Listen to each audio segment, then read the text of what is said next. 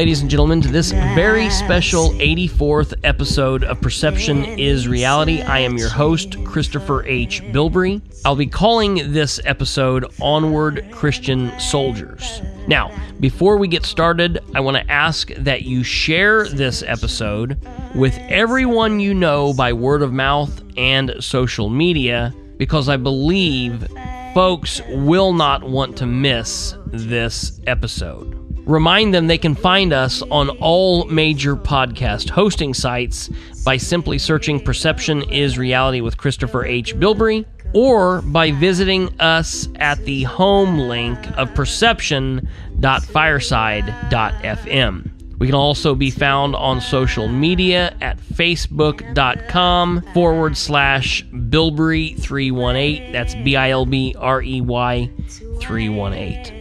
In just a few moments, we're going to be welcoming to the show by phone Mr. Brad Dougherty. Brad is a Facebook friend of mine. He is a citizen of Delaware County. He and his family live in Albany. Brad is a business owner. He is a husband, a father, and someone that a lot of us have come to know through social media. We've come to know him, his wife, his children, and specifically one of his children, Christian. See, unfortunately, Christian developed and battled cancer throughout his young life. And like many of you, I followed Christian's fight through social media where Brad documented that fight in posts that he would title Onward Christian Soldiers. Unfortunately, however, Christian lost his battle with cancer on July 26, 2019. But that's not the end of the story. It's just the beginning. And that is the basis for this 84th episode. And it's fair to warn you that this is going to be a tough episode. Because, of course, we're going to be talking about the death of a child. But we're also going to be talking about life, about family, about love, and about faith a faith in the God Almighty, and a faith that lets us know that God is good all the time, even in our darkest hour. But before I bring Brad on, I do want to offer a prayer for all of you, for Brad, and for myself. Oh Lord, my God, thank you that you are our rock and our fortress. We can always find refuge in you. You have said that whoever follows you will never walk in darkness alone, but will have the light of life. As we feel the darkness of grief and sorrow, please shine your light on our lives and remind us that our hope is found in you. May your love surround us, your spirit guide us, and your voice cheer us, your peace calm us. May your shield protect us, your wisdom arm us wherever you will lead us. Your will be done through Jesus Christ our Lord. Amen.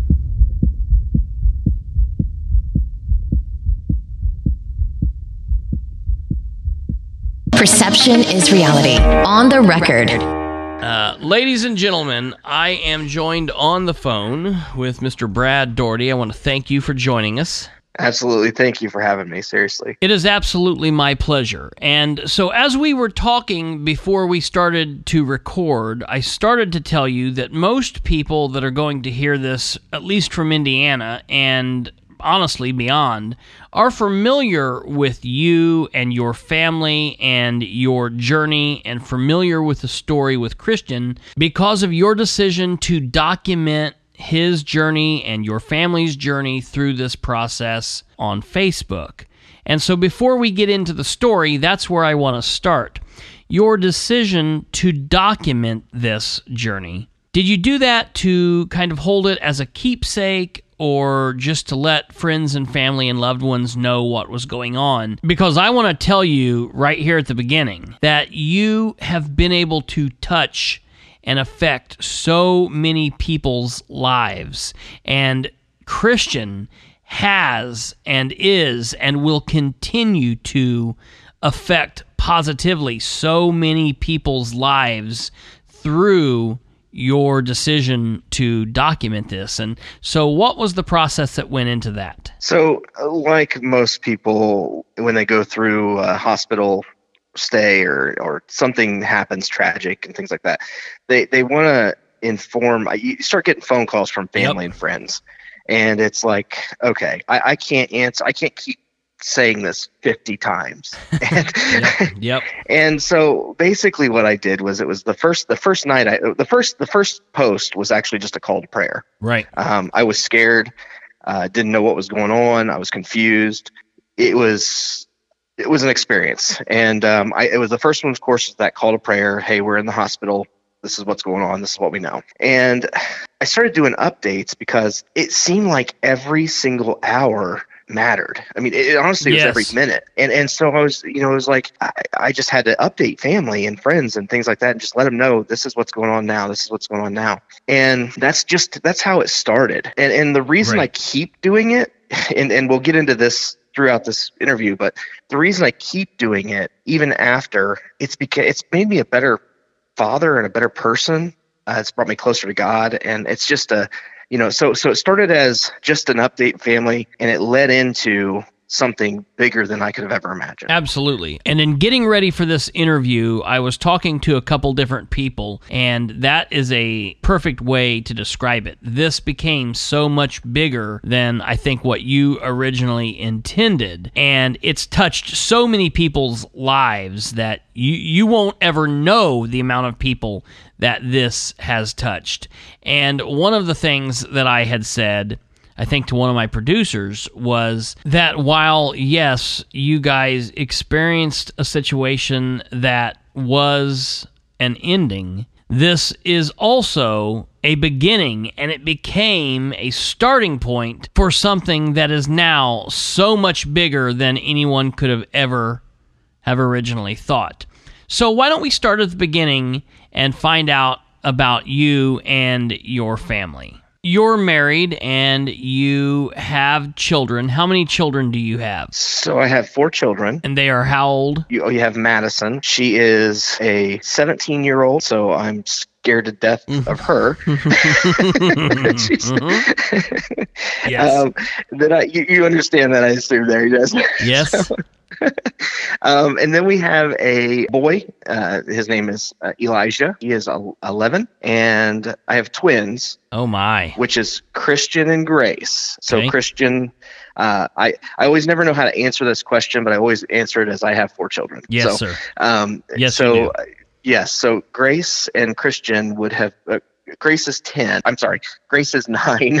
Okay, nine, and uh, and and Christian would have been nine as well. Okay, and so you guys live in Albany, Indiana, which is a little community in northeastern Delaware County, and life was chugging along just uh, swimmingly. Everything was going normal. You and your wife were doing the work thing and the family thing, and everything was just normal like so many other people. But then there became a problem. And so, why don't you talk to us a little bit about that? Yeah. So, and I, I'm I'm sure I'm going to butcher these dates. So that's that's another Sure. reason it's great to have the recording uh, or have it uh, have it recorded on Facebook. Yeah. But um, I believe it was uh, two years ago, October 23rd. It, basically, that night, uh, everything in our family completely changed. Yeah. And what had happened, and a lot of people don't know actually how it all began uh, because they started following maybe a week or two later. Sure. But how it all began was uh, Christian, you know, a week before that date, Christian was having headaches. He was actually for a few months he's just having headaches, but they weren't bad. They were they were those headaches that you'd get, and then he'd go, "Okay, I'm good. I'm play." Yep. You know, he'll go play.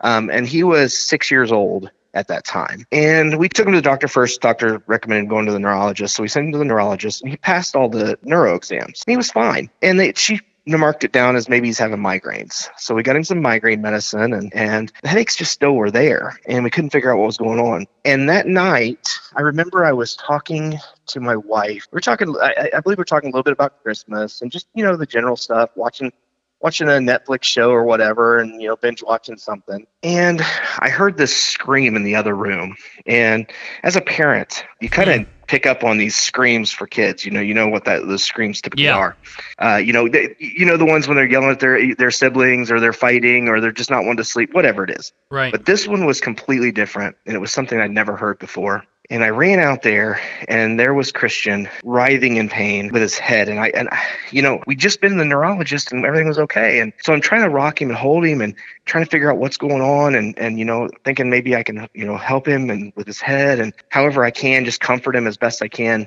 And he just goes limp, and there is no feeling. I I can't think of anything scarier right. than your child just going limp in your hands. And I remember holding it, and, and of course, Amanda called 911. Uh, she's a nurse, She- yeah. and Amanda's my wife. Um, she's she's a nurse, and so I was checking. She was calling 911. I'm checking his breathing to make sure he's breathing, and and he's breathing still, heart's beating, but he's just out, and and you know he just was writhing in pain. We've learned later, of course, uh, what had happened. His brain was bleeding at that time. That's all we knew. I got to Riley about the time they had him wheeling in, getting ready to go to surgery. I shook the doctor's hand, tears, you know, you can imagine. And I Oh, remember yeah. there's this there's this one person that really stood out during that first night, of course, besides my family. And it, her name was Jen Benson. And she was the social worker at the time.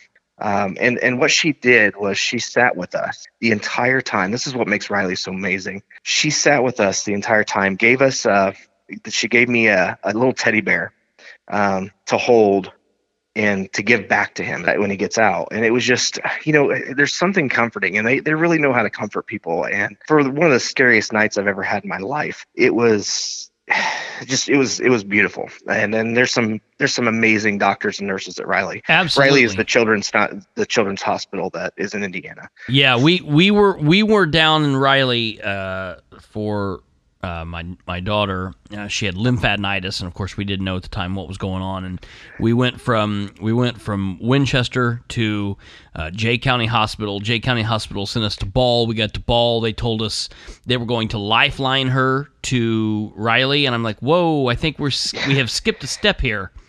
and uh, they ended up taking her by ambulance. But I'll say this: it was said that Riley is the best place you don't ever want to be. Uh, Exactly. if, if you you don't want to be there, but if you need to be there, that's where you want to be. Yes, and so exactly. okay, so you guys are in Riley. So uh, um, then what what happens? I mean, from that point, how long is it until you guys know there's a problem? So, so we knew immediately there was an issue because well, when we were at Ball, I sure I left that part out. They were talking about life lighting us as well, but the winds were really bad and they couldn't. Um, in fact, one of the Ball nurses went with because I, she knew Amanda and everything, and I, I think that you know, I mean, it was just one of those instinctive moments to help. Yeah, And actually, I think she might have even gotten trouble for it, but not not terrible trouble. But it was Sure. like, don't ever do that again. right, right, right. uh, but but it was but they rode we we rode an ambulance to Riley uh, from there. But Okay. yeah, we, we so we knew there was a big issue. Um, you know when they you you know when they start talking about lifelining, yeah, you don't even have a clue like what's happening. And, Right. And unfortunately, my um, I mean, fortunately and unfortunately, and this actually happened throughout our stay at Riley. Um, Amanda, as a, being a nurse, knows a lot of the nurse conversations and, and how they talk. Yep. I'm completely oblivious, you know. So my wife is scared out of her mind, I'm sure, knowing and hearing what's going on, and I'm just like, okay, they can fix this, you know. Yeah. Right. Um, Yep. So, but what we did know was, uh, as surgery was progressing, I think the surgery lasted six to eight hours. It might have been ten. I, Wow. It was so, it was awful. I, but you know, they they had to do brain surgery at that moment, and they basically put a tube in to drain the blood and and keep the brain press the, the right pressure. Like a shunt. Yes, it was a very like a, it was like a shunt, but it wasn't a shunt. It was like a it, it's a tube that they just leave in, Okay, and then you can watch it as it does its thing. Oh wow. and- Okay. Yeah, it, it's kind of crazy. Um, they also left his skull cap off, and I don't want to get too gross because I mean some of this is you know it's, Sure, it's you're- medical, You're fine. and um, but they did they they took his skull cap off, so there's a piece of his skull missing, and you could actually see where the you could actually see the brain Yeah. pushing on the skin. It was it was awful. And when you ever see your child, a six year old, Absolutely. in that position, uh, your mind goes into some crazy places. Right. But that's when we pretty much knew. I mean, there, there, we knew at that point he didn't wake up. The next, uh, we we spent 66 days in the hospital. That first that first trip to Wow. Riley. Okay. Yeah. Um, and you know, I thinking back on those 66 days, they were the the worst days of my life and some of the best days of my life. And I know Absolutely. that sounds horrible to say and hard to say, but man, I grew up so fast. Um, you'd think an adult wouldn't have to grow up, but I can tell you that I grew up. Absolutely. uh, I yeah. definitely understand what you're saying there. Let me ask you this. I know a lot of what plays into this story is your family's Christian faith. So, were you and your wife Christians when you met? Did you get married and become religious? How how did that come about? And talk to us a little bit about how that plays into your relationship. My wife's going to kill me for saying this story, but let's do it anyway. Okay. so uh, when I was a teenager, uh, I was 15. We actually, my my wife and I met when we were younger at a, a school dance, Okay. and um, I was I was learning about faith during that time and learning about Christ and Jesus, and things like that. And and what happened was I went to a uh, oh I, I don't know how to explain it if you if you've never been, but what it is is they have these conventions for teens Yep. and they get you really pumped about you know Jesus and God and all these cool things and and I came home and and completely a changed boy you know Yep. So I like had a, a choir girlfriend of the fire or something like yes that. it, Yep. it was exactly that's what exactly what it was Okay. and I come back as a boy and a completely changed boy now she will deny that she broke up with me for this reason but I can say that I bet and she probably did in a bit yeah, you're in trouble. but you know, yeah, yeah, I know, I know. but I will say this: I, I actually was wearing like a wooden cross to school, getting made fun of, and and you know, just getting tore up, and I didn't care. You know, Yeah, I mean, I was right. on fire. You Yep, know, yep. Um, broke all my CDs, like all my awful CDs, my Snoop Dogg and my you know Dr. Dre, and Okay, good, good. and and so you know that's how we met um and that, that's we, we were in a relationship for a while we did end up breaking up um i don't know if that's I, i'm not going to speak for her but i'm going to say there might have been something in the back of her mind going i do not want to deal with this now later on fast forward i think she's always had a somewhat of a faith. And i think when we had our children it was a th- those are moments that you're like you know what? There's something more. This is a beautiful an amazing thing you know? A lot of people don't realize how magical and beautiful um, you know a birth of a child is. Absolutely. and when you see that birth of a child it's it's um it just it, that changes you so so that's what started us we started down that journey of faith and and so we we did come into the hospital both of us Christians. Okay. So Well, that's helpful for the situation. I mean, nobody wants to be in the situation that you were in, but having that Christian faith uh, is able to give you comfort, at least, you know, during those times. So you're in Riley, you've been through one emergency surgery, and you're dealing with a brain bleed. At what point does the word cancer come up? yeah, so so that part we didn't know until the second surgery. Okay. So what had happened? There was a second surgery. So the, the first surgery, they, it was an emergent, just get the the blood off and figure out what's going on. So they did that part, and then we get him back in the room, and he's completely unconscious. We talk to him, but he, we don't know if he even hears us. You know, he's just out of it, Yeah.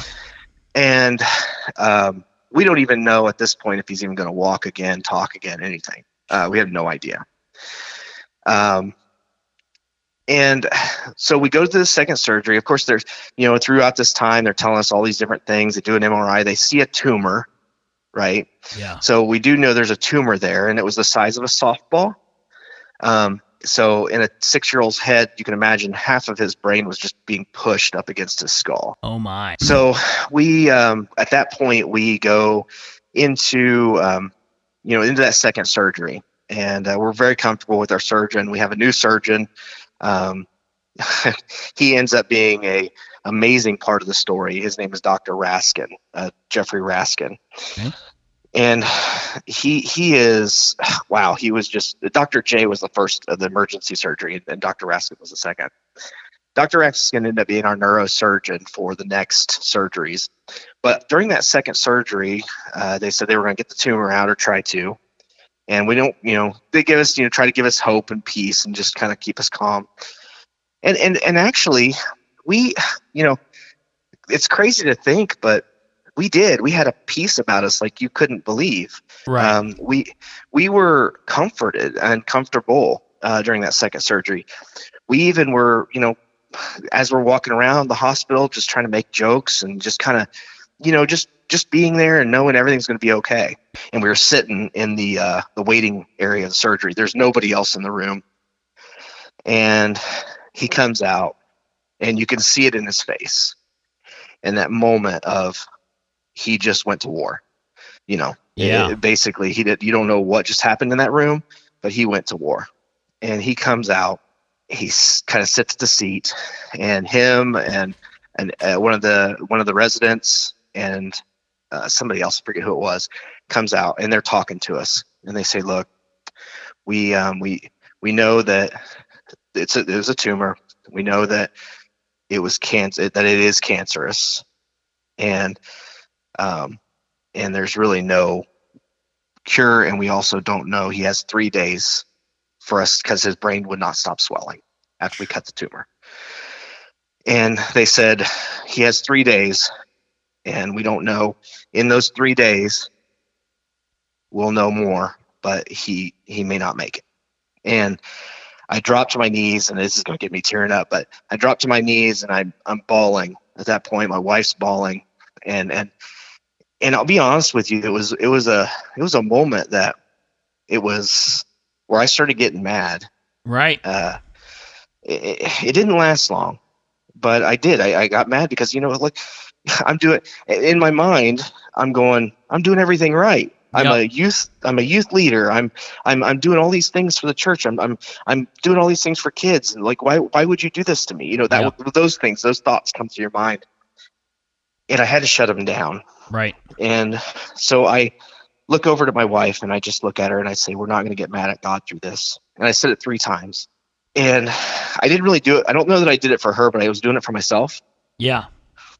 And, you know, ever since that moment, I've never been mad at God again about this. Now, I know it's completely fine to be mad at God and I know all that. But for me, what I was doing, and, and I'm going to get into the faithful faith speech there, but what I was doing was I was attributing my works to my belief. Yeah. And, and that was not okay Yep. and and so when i when i realized that and and and i really understood that you know what it doesn't matter what i do that isn't going to get me closer to God. Yes. That's not going to get me to heaven. So, of course, our tears, we get through there. And I remember a nurse comes down, and it was a nurse we've grown close to because this time, you know, that we've been there, we've been there for a week, and, and I'm a very outgoing person. And we've already been there for a week. And I remember the nurse, she grew, she grew so close to our family and still to this very day is very close to our family. And her name is Carissa. And she comes down and she just she just got off work, heard the news that Christian this was not good. And she was an ICU nurse nurse. And she comes down and she just cries with us. And you know, she actually sent me a, a song that evening.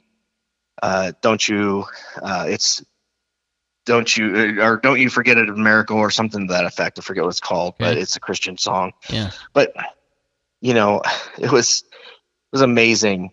Um, it was an amazing moment, a scary moment, and, and, we have always taken the tragedy and turned it as much beautiful as beautiful as we could. Sure. Yeah. And, and this was one of those moments that was horrible, but beautiful in the same moment. And that, for me personally, is why this story resonates so deeply in my life, and I'm sure others, that no matter how much hurt and sadness and pain and sorrow and grief that you and your family have experienced through this, you and your wife and your kids and Christian have always been able to show the joy in life and the live every moment to the fullest type of mindset.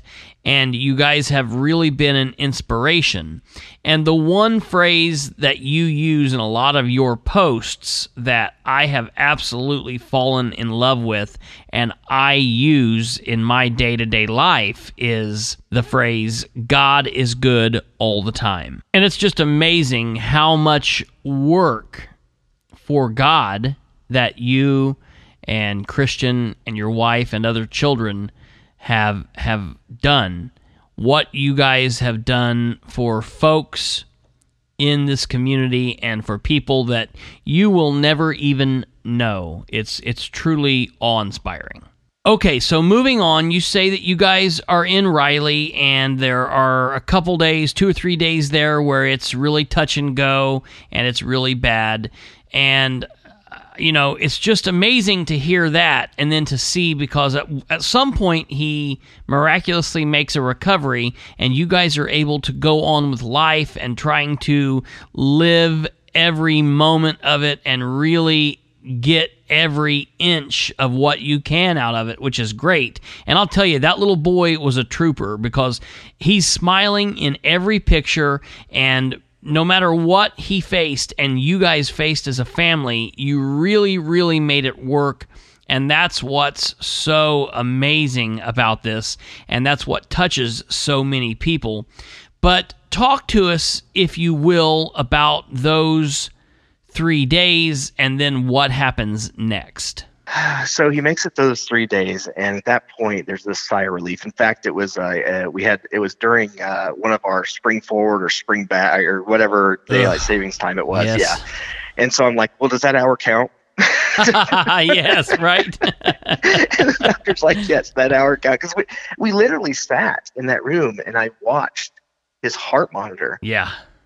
I you you watch I just watched it and yes. I'd listen and it would uh, you know, I think I even recorded it, but it was, you know, any any sound that was different, I could pick up on it yep. after those three days, and it was crazy um, how in tune I was to him, you know, during that time.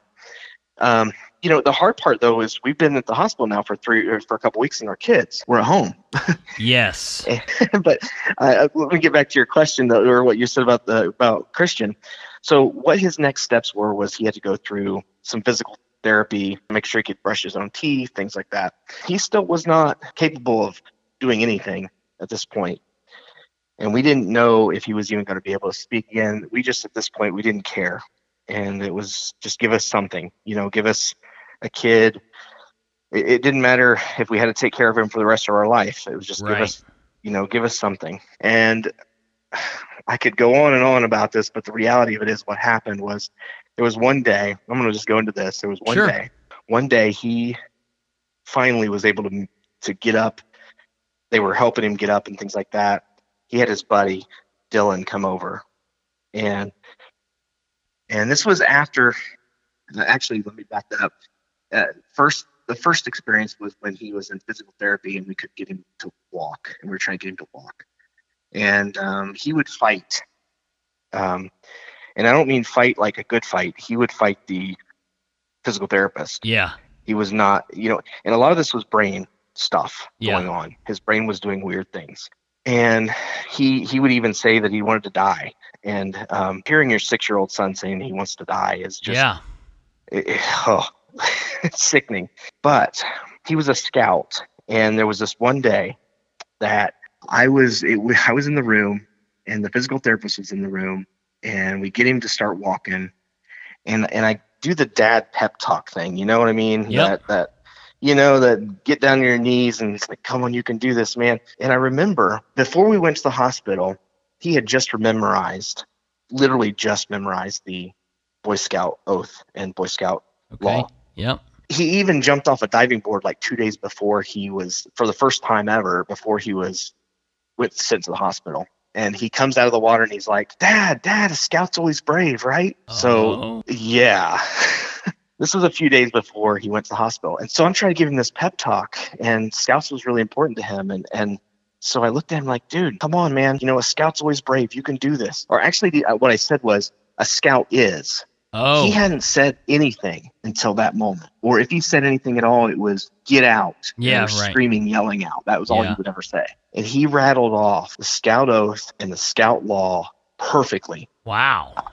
I had never, I like, I just, I bawled at that point. I looked over at the physical therapist and I'm like, I'm done.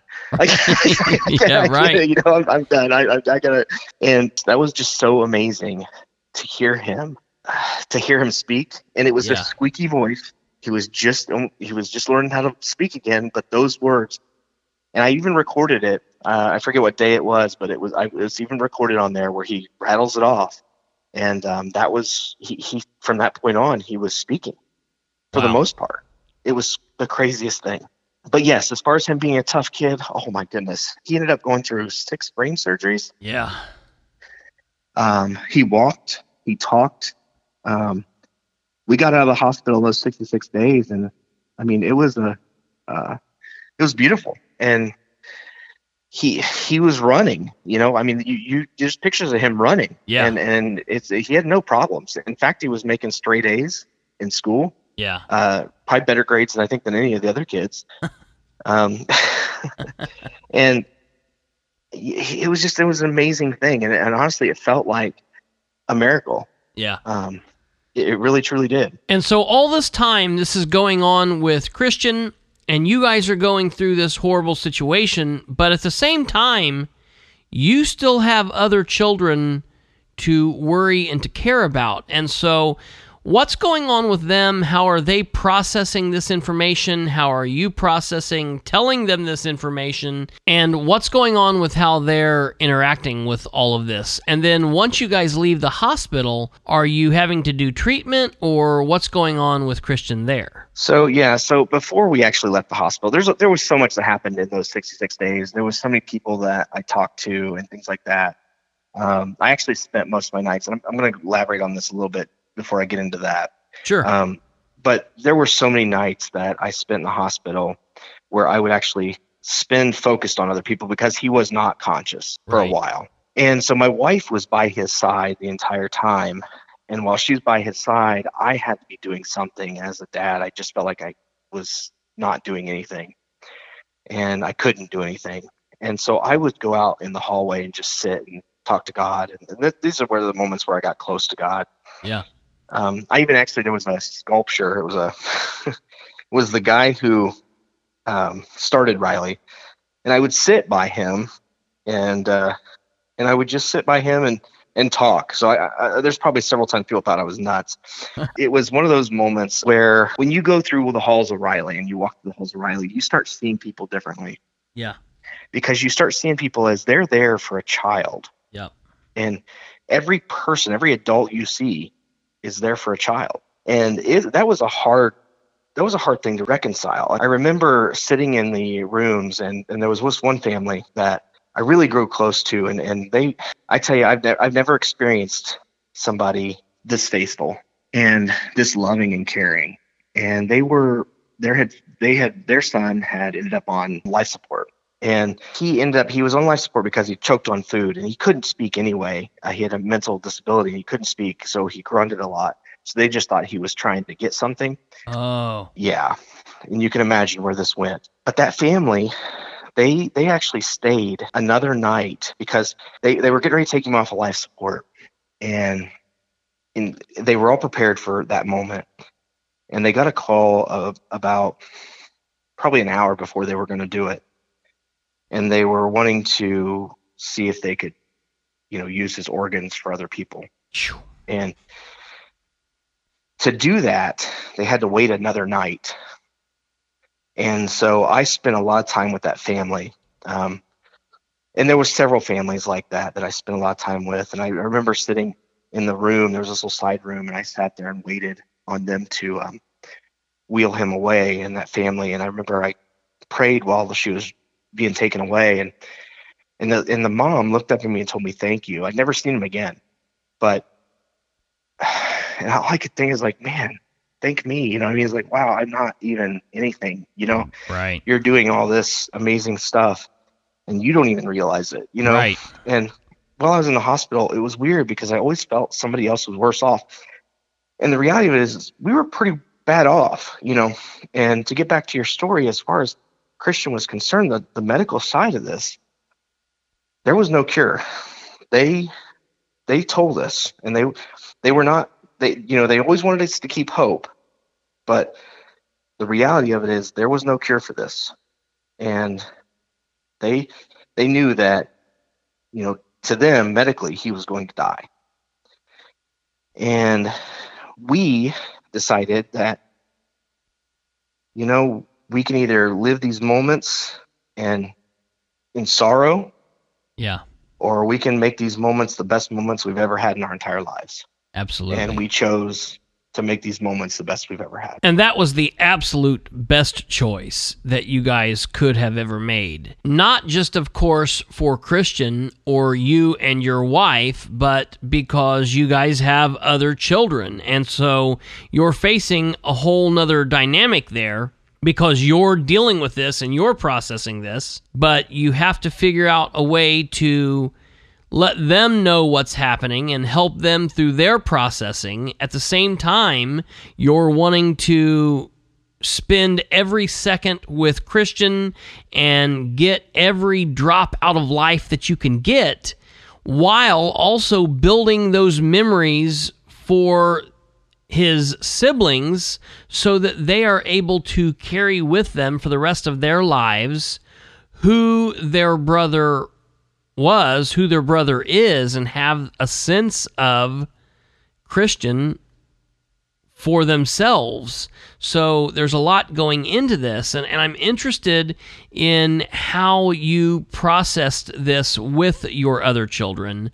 But before we get there, what was your conversations with Christian like about all of this? What was he aware of? What was he not aware of? Did you guys keep him in the know? I mean, what goes on there? That's, I think, something that uh, would be of benefit to people if, God forbid, they should ever have to go through something like this. Yes. and there's actually a funny story, a little bit funny. Um, so Christian, uh, we, we actually were talking to the, because you get a lot of help in Riley, and I talked to some of the um, uh, counselors there, Yeah. and I said, look, I, I, how do I how do I approach this? How do I talk to him about what's going on? And um, you know, we never hid anything from him. In fact, he he sat during all the conversations with the doctors, uh, never hid anything. Good. Okay. And one of the one of the moments that I remember that was it was funny, but it's not. But I remember him going down to the gift shop and we, we were able to wheel him down and, and he was able to talk now and and this was, you know, he was starting to get a little bit things. And I and I got him a book. There's this book in there that they had recommended and it was basically a uh, a book to explain cancer to a child, right? and he's holding this book and and he goes down the aisle and um he's talking to this lady, you know, because she's like, "Oh, how are you doing?" You know, you, typical nice, you know, nice Right. woman coming. And he goes, "Oh, I just found out I have cancer." And he was like, like typical Christian, smiling. Right. I, and this poor lady, this poor lady had no idea how to even respond to this. You know, I definitely understand. That's that's. I mean, that's funny It's- it's because funny. that's a It is. very really. Str- I mean, you know, Yeah. kind of a surreal situation, and and of Yeah. course she didn't know how to respond to that. oh yeah, That's uh, that's pretty. Funny. yeah, and and so he, so but that's that was Christian, and that's I guess that's the point Yeah.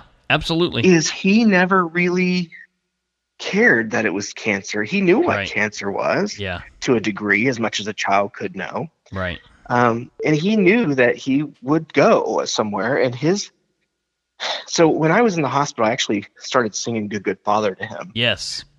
and uh, and it it comforted me, but it was comforting to him too. And I'd never really done that before. And I'm not a great singer, you know, it's nothing special, but Yeah. I, you know, but I sang "Good Good Father" to him on several occasions, and and uh, it became his favorite song, and it was so crazy. Um, he just loved it, and he loved God. He loved Jesus, and he loved God, and it was just that was the way it was. And to him, he just like us believed what we said, and so for him to process cancer was it wasn't really a bad thing. Yes. Like, he was going to go to heaven, Okay. and he knew that that's what was going to happen. Right. And whether he died or whether he, be, you know, whether it was a miracle and he got cured, it was okay. A lot of his time was spent comforting my wife. Um, Uh, there was several times where he would, she would be tore up. It's Yeah. not that she didn't bleed, but you know, it's loss for us. sure. Yeah. Right. and and he would just he'd look at her and he'd say it's okay you know it's going to be okay and Yeah. and you know he was, he was just a man he was a special kid he was just an amazing little kid And what about your other children? How they processed all this? What you guys talked to them about, and how they interacted with Christian? yeah i we told them uh, they they understood that he had cancer. They understood that you know he may die, but to a kid, I don't think they quite understood what that meant. Sure. Um, to them, death was like a video game. Yep. You know, you, get another life, right? You know, Yep, you know, it's yep. like your extra life. But, but so they were still so young that I don't think they really processed it until that moment where we came home, and that was, you know, that was the moment where everything. But we we can get to that here in a second. But, um, but yeah, they they didn't really process everything the same way, and and Okay. and but they did handle it fine. Oh, that, okay. Good. Good. That's all right. That's Yeah. uh, that's good. And I do have a recommendation for anybody that's going through trouble at the hospital. And if you have other children, assign one person to take care of figuring out who will take care of the children. And that's one of the things we did. My sister was fantastic. Okay. Uh, our first week or two there, we were trying to manage all that. Like, who, you know, is my mom going to pick up the kids from school? Is this going to, you know, don't do it. Just assign a person. Say, could you please make sure that all these other people will take care of our children? And that's what we did. And, and it, it was the best relief from us. So you ever had. assign one person to do the Yep. assigning is kind of what you're Yes. saying. So Yes. other people might be pitching in, but it's you guys aren't worrying about that. It's your Exactly. you're you go to your sister and she then contacts mom and dad and aunt and cousin. Yep. And okay, yeah, that makes perfect sense, and that's that's definitely something that people probably don't think of. That so that was able to relieve you Oh. guys from having to worry about that. for a week and a half i tried to do it myself and holy smokes you just i mean i it was so difficult Yeah, so hard I, I can imagine that. That's that's something that's a a Yeah. insider tip that people probably wouldn't think about. yes exactly uh, yeah i kind of got off track there but yeah that's just one of those things that yeah No, no, I, I wanted to make sure you're you're fine. You're fine. So let let me ask you this then. So you guys are are are home and and and living, you know, your life, and you guys are doing Mm-hmm. updates, and I'm sure you know there's ups and downs. um, you know that, that you have and, and doctor's appointments and and uh, you know you're making you know you're making posts and you're starting to reach yeah. more people people are starting to um, yeah. pay a little bit more attention to what's going on um, did you guys did you start your the church speaking before christian passed? I did. Or or after okay so tell I, tell I me did. tell me a little bit about that. So it the the initial thing is i really wanted to share with churches kind of what i learned so far, and uh, the the the original original speaking engagement was called Even If, and so you oh, can wow. imagine what Even If is. Sure. Um, and it was even if he he goes, yeah, I'm gonna still serve God. I'm still gonna love God. And and I was it was almost it was almost because it was near the end when I started speaking. It was near the the last few months and, you know, when I started speaking there, it was more for, I just wanted to basically help people understand that just in case it was, it was a preparation almost because we had, we had 10,000 people following that story. Yeah. And they were from all over. And that even if message was meant for, you know, if God doesn't answer this prayer like you guys want to happen and like we want to happen, I want you to understand that even if that happens, that God is still God. And, and that was my that was that was the big moment. I just wanted to share how big God truly was. That even if He didn't do it how we wanted, it did not mean that He didn't exist. And and that was that was my that's what I wanted to share. And so I did that's really amazing and that's one of the things that i just love about this is the amount of people that this has brought together the amount of people that could possibly have come to know god because of all of this is amazing and that's all because of the strength of your brave little boy and the strength of you and your wife and your other children. And it's just a beautiful thing to see the community that has sprung up out of this event that is really a sad and, and, and somber event, but it's brought so much joy and love into the world, and it's really strengthened faith, and that's amazing. And it's it's really amazing to see how God works. And the phrase that you guys have used, Onward Christian Soldiers, that's the name of this episode, and that was just a no brainer. But I love that you guys titled your post that way and that that's a hashtag now that just is is really interesting how everything comes together like that if you would talk a second about the community that has sprung up out of this we've been given a lot of love sure. and grace through this period. A lot. Our community stepped up. Our uh, it was amazing to see the support our family got. Yeah. And you know that's those are moments that you know God is at work. There was you know there was a moment when somebody in New York City who heard this story and he was the son of a famous painter. And uh, if you were in the 70s, grew up in the 70s, and had a black light, you probably had his paintings up on the wall. but he was a, a son of this person who who heard our story and gave us ten thousand dollars. Wow! In New York City, who doesn't know us, right? That is the the reach and the impact of this story and how it's been. I mean, uh, you know, the local the local shops, the local places, uh, the the local coffee shop that we have here recently started Christian's Coffee, basically, just really? to, to help support his fund. That's such an amazing amazing situation. I just I, I don't know what else to say. But that's truly inspirational to see how everyone came together around this situation.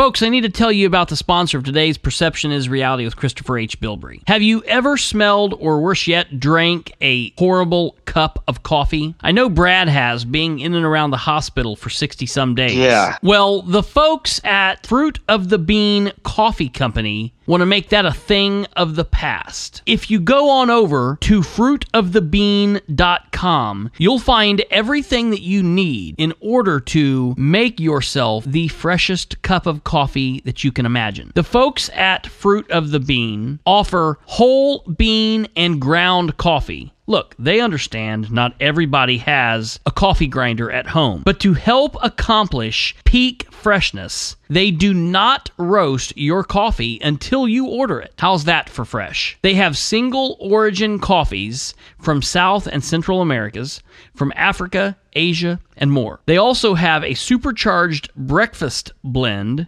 as well as flavored coffees. And not only are they concerned about how wonderful your cup of coffee is? Oh no. They're also concerned about the situation with orphans in the world and human trafficking. And I can tell you, folks, that is a problem in today's society. And they like to help give back to the folks that are helping with orphans as well as helping with human trafficking. So go on over to fruitofthebean.com and check these people out. Their coffee is not roasted until after it's ordered. They love helping give back to orphans and those affected by human trafficking. And if you go on over there today and use the promotion code PERCEPTION during checkout, you will receive a 25% discount. Check them out. That's Fruit of the Bean Coffee Company at fruitofthebean.com. Again, that's fruitofthebean.com. You know, we were talking before the quick break about how there were people stepping up to help with different funds, and we're going to talk about a fund that you guys have going with Riley here in just a little bit. But beyond that, and beyond the emotional and the physical tolls that this type of situation takes, and beyond the mental situation that this puts all involved in, there's also a fiscal situation that can easily occur during situations like this because of course the first thought is well I'm going to be at the hospital and doing everything I can for this person or myself or my loved one or my child and at the same time, you still have a home and the mortgage still needs to be paid and you still have to keep the lights on and you need to keep the heat on and running water and you need to eat and the kids need to eat. And this is certainly not a pleasant conversation to have, but listen to what we're talking about. None of it's pleasant, but this is just being realistic. So if you could talk a little bit about that. You have to realize that we were off work for months. Oh, absolutely. I had a new business, fairly new. It was about two years in, trying to start a business, and I'm I'm in the hospital trying to help my customers. Right. know, in a mindset that wasn't easy to do. Sure. Um, Well, and I want to stop you there for just Yeah. one second. And Yeah. I, am not going to get too far in the weeds on this and definitely Yeah. not going to give any credence to craziness. But there was a really off color comment that was made, and we're not going to get any further into it than that. But I just want to let you know and let everybody else listening know that you have done everything right. When people donate to a situation like this, they donate because they want to, they donate because they can, and we need to understand that. They donate, people donate because they're compelled to.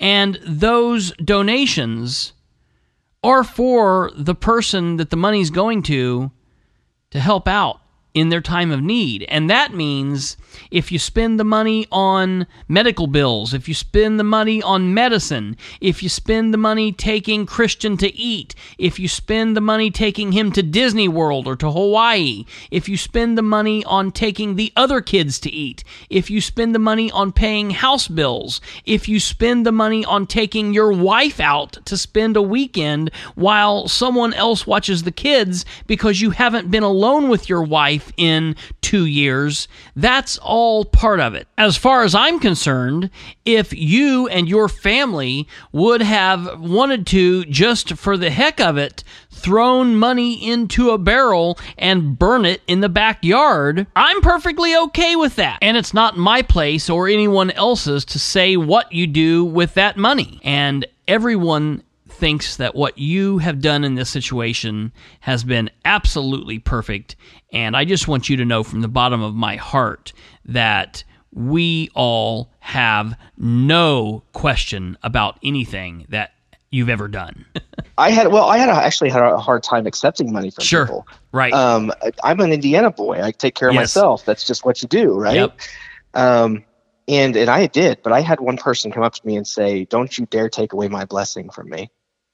Oh. And I was like, I was like, you know what? That that makes perfect sense yep. because if I'm sitting here telling you not to do this, Yep. it's a blessing for you to give. Sure. You have the the money or the funds to do it, and, Yep. and let you do it. Yep. Um, and so, and most people, most people, honestly, nobody really cared about Yeah. what we spent the money on. no. In fact, people encouraged different ways. They told me to go out to eat with it. And I always did. If they had something they wanted us to do with it, I always honored that. Sure. Um, that there was a, a, a large sum of money given from a local business here in town or a local person. I don't know who it was because it was anonymous, but it was given near Christian's last days to make something to do something fun with Christian. Yeah. And, I tell you, that was a moment when we were telling, you know, we're looking at Christian going, well, what do you want to do? And we, we had just went to Hawaii with Make a Wish. Yeah. And so he wanted to go because of Moana. And so like he, he was, Moana was his favorite show and all this stuff, right? So Yeah. he wanted to see where Moana was from because it looked beautiful, and I get it, you know. and uh, and we had an amazing time. It was beautiful, awesome. I actually even knew people in Hawaii that I didn't even realize I knew Wow. um, just that we're following the story and they Yeah. they helped us while we were there um, just so much beautiful beautiful um, stuff from that has happened but um, when we got you know when we got that money and he and I said look somebody gave us money to go do something we wanted he wanted us to go do something with you special what is it you want to do I said let's just keep it the mainland because I don't want you know that you know going to Hawaii it was fun but I tell you the minute he had a headache everything changed yeah. like right. it was no more, it was no fun anymore because now you're thinking, holy cow, I can't get family here. I can't Yeah. get help here. right. I, I'm stuck, Yeah. you know? And so I said, just let's keep it in the mainland. And he, and I'm telling him all these different places, like, you know, go to the Grand Canyon, go to the Disney World, what, whatever you want to do. Right. right. And, uh, he just looked at me. He's like, I just wish I could, I wish we could bring Hawaii home. so I did that. I tried, you know, so we got a list together and the kids all, the first thing on the list was a giant pool. That was what they said, a giant pool. Yep.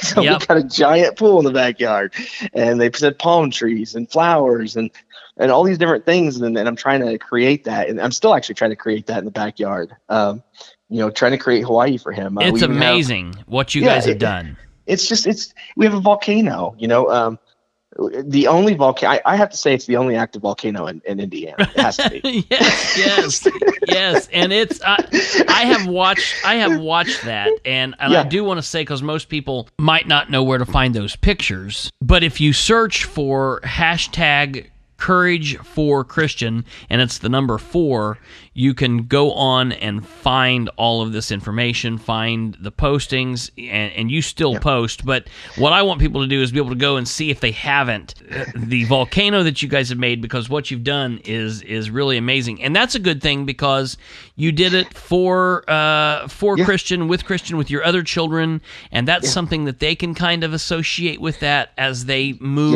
Yeah. on forward, and so that's really that that was a great way to spend that money.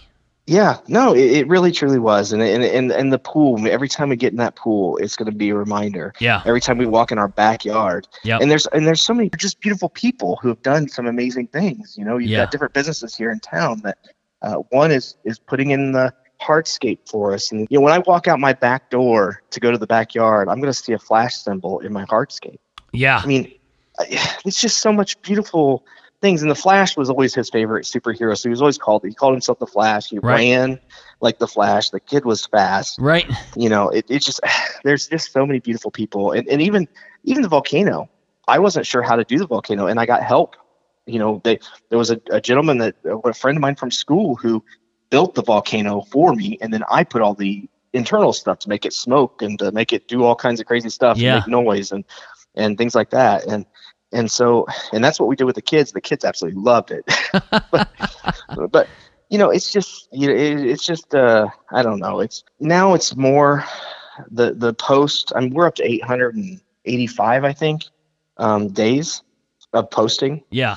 Um, I've not stopped. I mean, it's Right. it's not been. I've not missed a day. It's just been that's how many days it's been, and you know, I I- and and that, it's one one post a day. Uh, when he was in the hospital, I'd do two, but it was always I would keep it like AM or PM. You know, and now that so many people look at our post, I always post in at night so people don't know if we're at home. You know, what I mean, I don't. Yeah. I don't want to post in the morning and say, "Hey, we're going to be gone for Right, right. Six yes, hours, yes. you know? Abs- Absolutely. Someone come enjoy your pool while you're gone. exactly, exactly." Okay, so moving on, as time does, it continues marching right along. And unfortunately, we come to July 26th, 2019. And on that date, unfortunately, Christian lost his battle with cancer. Now, I have to say, on a personal note, I will always think of Christian because the 26th of July is my birthday. Um, We stole your birthday. That's fantastic. yeah, so I'll tell you, I, I, I, I'm, I'm definitely honored to share it with, with Christian and with you guys. So that's, that's uh, something I will always uh, keep in my mind. And so I want to ask you how you guys have progressed since July 26th, 2019. We can talk about that day and the days and weeks afterwards, but I just want to talk to you a little bit about that because everybody understands grief. Everybody has an understanding. Nobody, unless you have lost a child, nobody can understand where you're at. And and I would say that you know there's still differing. Uh, degrees of that losing a child you know like my grandparents you know m- my uncle and my father both passed away in their 50s Yep. uh, and my grandparents are in their 70s at that point and, you know that's that's different than than your situation so there's you know every and everybody grieves differently tell me how you guys are progressing from July 26th forward Yeah. So um, let's let's start with July 26th. okay And uh, I I'm going to share something that I don't really share with people, and the reason I didn't share it, I don't share it on my Facebook post, and so I have to be careful Sure. sometimes what I put on there because there's kids reading it. There's actually Absolutely. kids that read that every single night before Sure. they go to bed. yep and so it, his friends you know what i mean and things Yeah. like that and you know so one of the things that was probably the hardest i had never really experienced death okay except for you know i i experienced like grandma dying and and things like that there was there was death there but i never saw it my first experience with death was with my son jeez wow yeah. And and and I remember I got woke up because I, I I had been up for a while. I, I you know it was a day and a half or I don't even know. Uh, Amanda had been up for a while, and so we started taking turns sleeping because it was getting near time. Yeah. And she woke me up, and I I heard it's time, Sure. and um, and so it's gonna be tough. Um, I heard, uh, you know, it's time, and and so one of the things that I truly wanted to do, and I know it, some people may think this is just, you know, but it was important to me, and uh, I wanted to sing "Good Good Father" to him one last time yeah as a family, sure and um, almost sing him into heaven. You know what I mean? Yeah, right And uh, I remember, Amanda's brother, he quickly realized that it is time, as he, you know, and, and hey, we, you know, let's start singing, you know, because it's it's that close. yeah And so we did, and we stood up and we sung. Uh, Amanda laid with him, and uh, I I held her hand and his hand, and um, and we sung "Good Good Father." And I will tell you, death is messy yeah and uh, it's it's not easy to see. But when we finished Good Good Father, and I, I'm not a big fan of coincidences, and I'm not a big fan of it, you know, but I know that God gave us those extra few moments. And we finished Good Good Father. When the beat stopped, his heart stopped. And it made this horrible, horrible experience beautiful. So we did, we accomplished what we were trying to do, and that's sing him into heaven. And, and I feel like we did that. And um, those visions of Christians passing, hmm when you would close your eyes at night, that's all I could see. So for a week or two, I, I didn't sleep much. Right. And it wasn't that it was there was a lot of missing him and things like that, but for me, it was those last moments. And um, yeah, it was just really difficult. Now, oh, sorry, I No, got you're fine. choked up you, you take you take all the time Yeah. you need. moving forward though um, we our kids i remember coming home and the kids and having to tell them there's pictures of that. Um, you know i we had somebody with us that was a a, a college student and she actually stayed with us through that through this time and took many pictures uh, documenting our lives. Yeah. and uh, that was a blessing in itself too because i have a lot of those pictures. But um, she became our uh, fifth fifth kid Right. um, she still comes to visit it's still you know she's still a child basically she's still our kid Sure. um, but there was a moment when we were we came home and i had to tell my kids that you know christian didn't come home with us Right. and that you know you think when when when I, when I had Christian in my arms from that very beginning and he went limp. One of the hardest times of my life. Probably the second hardest time of my life was to see my children and not be able to um, not be able to help them. Yep. and um, we just had to be real and we had to tell them that this is what happened. Yeah. and wow uh, you know that that was insanely difficult.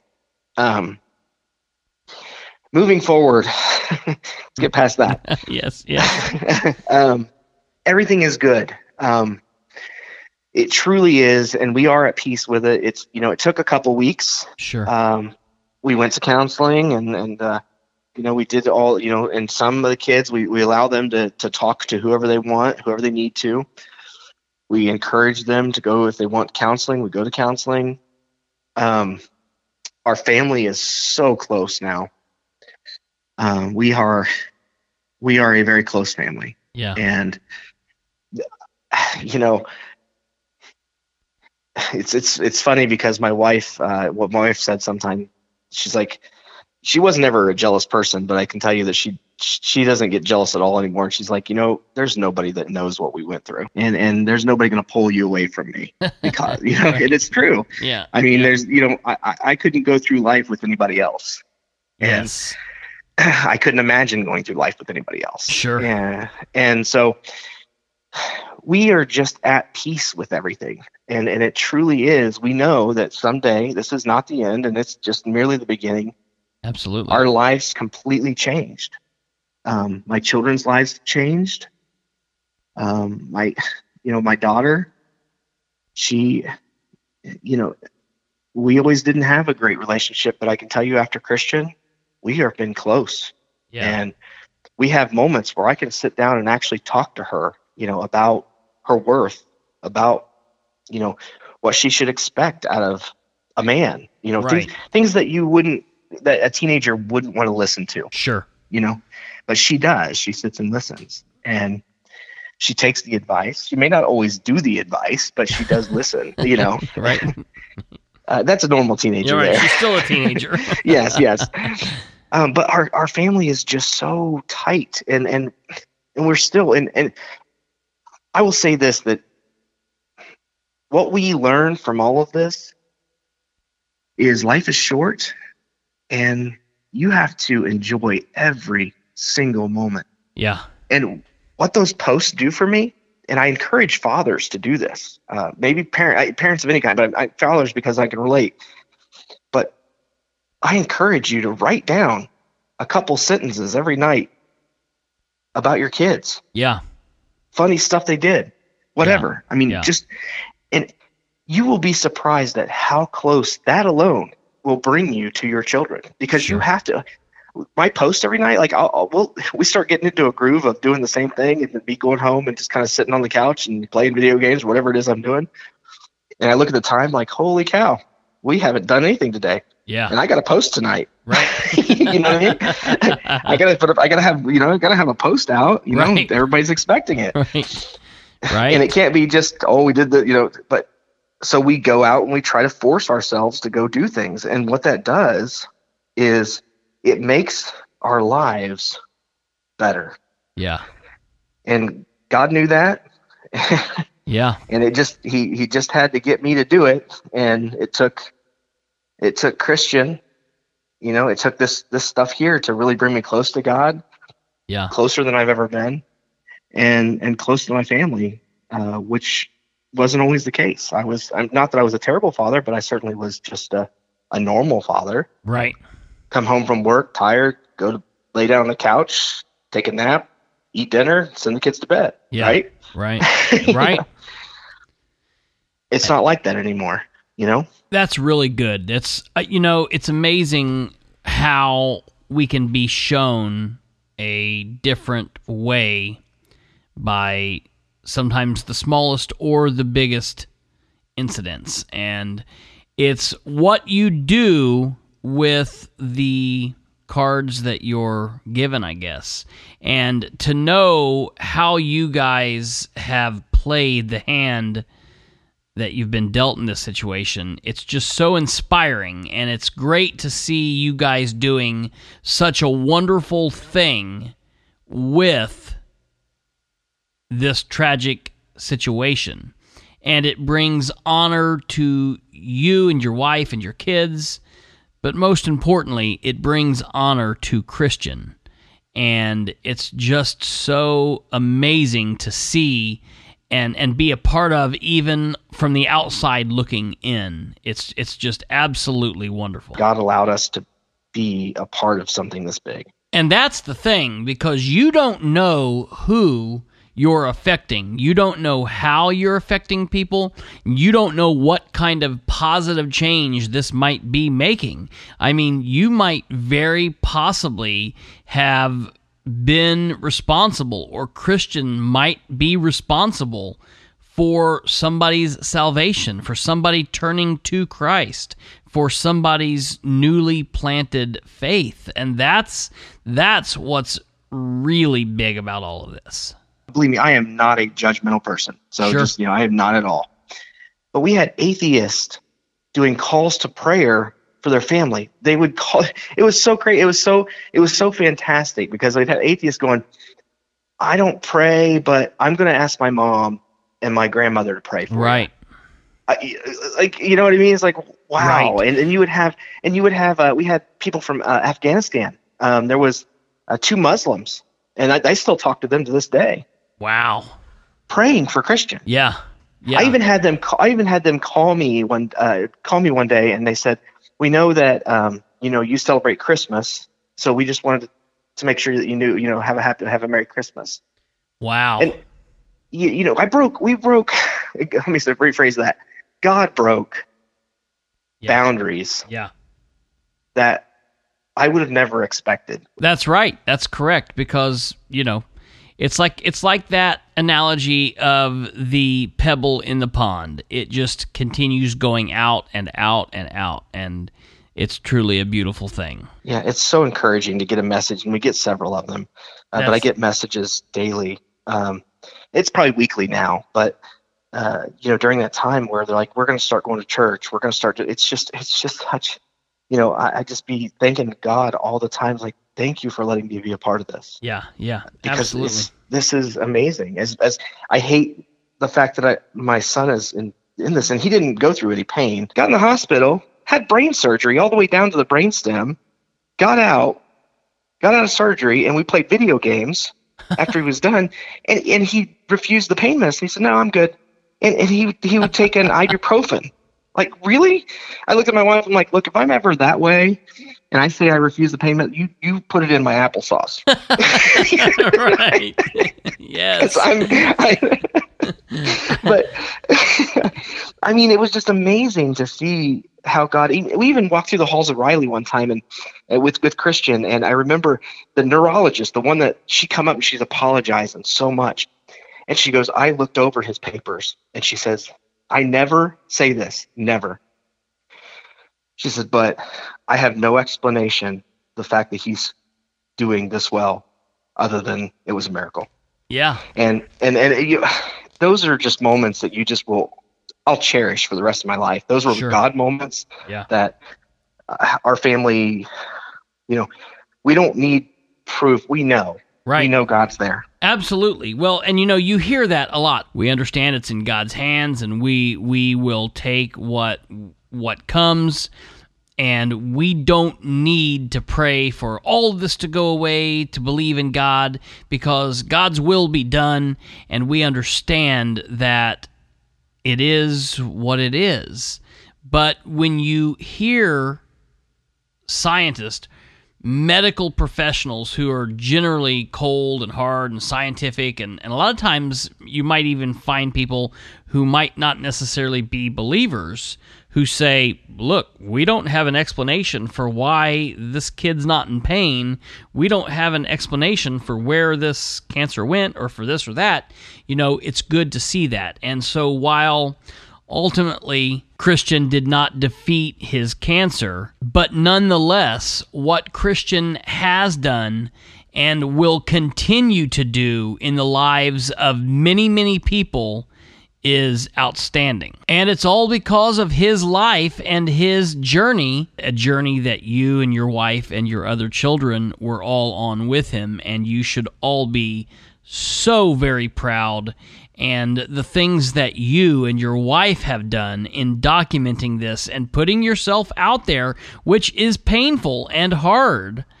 You guys are to be commended for that as well. Well, Brad, we're just about out of time, but I want to say from my heart to you, to your wife, to your children, and to Christian. I, I absolutely am praying for you guys.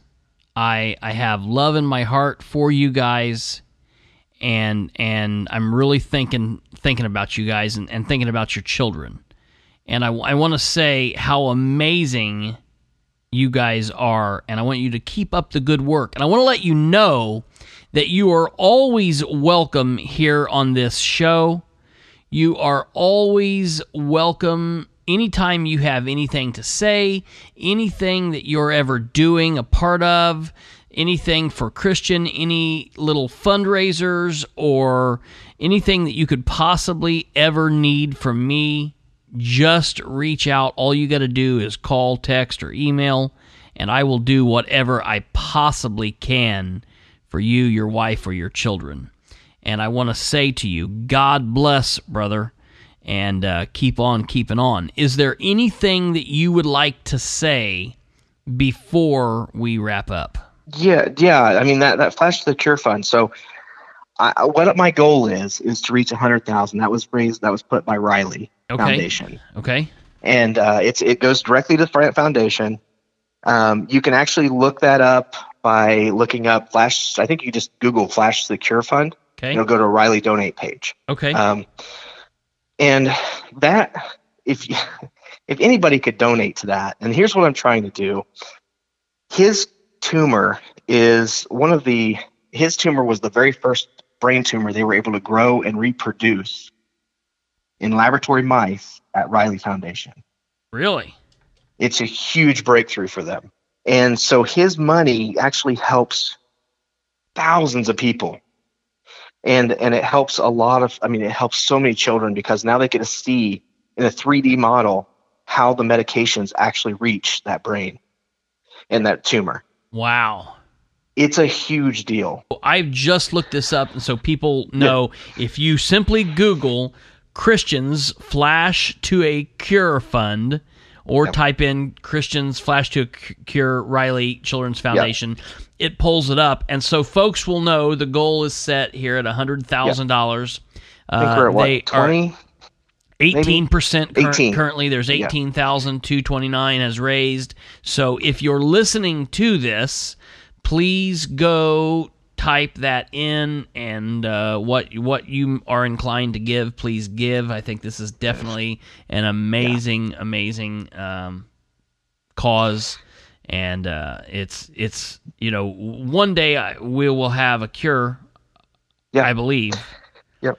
uh, you know, but uh, until then, we need to do everything that we can to get there. All right, ladies and gentlemen, we've been talking with Mr. Brad Darty about his son, Christian Darty, eight year old who passed away from a long and ferocious battle with cancer. Christian was born on February 10th, 2011, and lost his battle with cancer on Friday, July 26th, 2019. Mr. Brad Doherty, I want to thank you for taking your time to speak with us. God bless. You'll be in my thoughts and prayers, as will be your family, and uh, you're welcome back here anytime. Well, thank you so much, and uh, yeah, we we really truly appreciate it. My pleasure. All right, folks, we've uh, ran a little long today talking with Mr. Darty, but I told him that he had as much time as he so chose. We will be back next episode 85 talking in the political realm. So for those of you that are looking for that, you know, it's it's never never far far away. I do want to say for anyone interested in donating to the Riley Children's Foundation, I would ask that you do so under Christian's name. You can do so simply by searching Riley Children's Foundation Christians Flash to a Cure. I Googled it by simply typing in Flash for a Cure or Flash to a Cure. You can find it both ways. And do that. That's a truly great cause. I'm going to ask that you share this episode with everyone that you know because you never know when this might be able to help somebody please, please continue to stay active, stay involved, and be a good member of your community. Until next time, thank you for tuning in to this 84th episode of Perception is Reality. I am your host, Christopher H. Bilbrey. God bless. Dead of night, and you tell me that you're pleased and that I'm never alone. You're a good, good father. It's who you are. It's who you are. It's who you are, and I'm loved by you. It's who I am. It's who I am. It's who I am.